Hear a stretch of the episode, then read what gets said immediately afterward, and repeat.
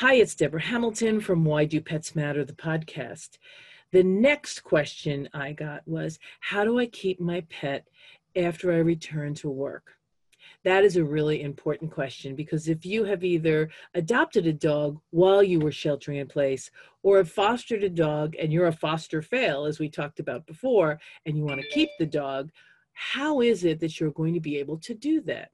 Well, it takes a little research. Sometimes there are neighborhood children who can come and help you take care of your pet. That's the least expensive. Then there are the people who do this for a living and come at lunchtime and come at three o'clock to let your dogs out. They pay their rent and they feed their family with the money that they get from helping you take really good care of your dogs. And where I live right now, there's a great group that come and take two or three dogs on the street out every day.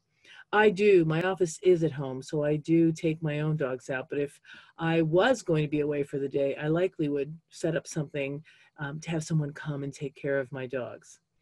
There are two or three things you really need to do though if you are going to either hire the neighborhood kid or hire a group to do that. Check out their references, talk to their parents if it's a kid, check out their references if it's a business, because you really want to know that they're going to treat your dog or dogs really well and that they're going to keep your dogs safe.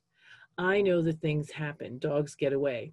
I mean, just today I dropped the leash to my dog Junie, and he came back when I called, but I don't know that he'd come back to a stranger.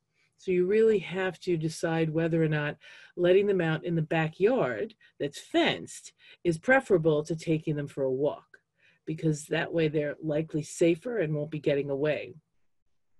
So now that you're home, you have this dog, how do you adjust to going back to work? Well, remember, you can talk to the kids who you've met now for sure in the neighborhood and see if they can come over and let the dog out. Or you can hire someone to let the dog out. Both need directions, both need reference checks, and you really need to be diligent to see what exactly is occurring with your dog while it's being walked by someone else.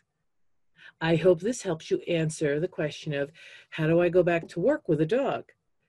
This is Deborah Hamilton. Why do pets matter? So glad to help you with this short Q&A.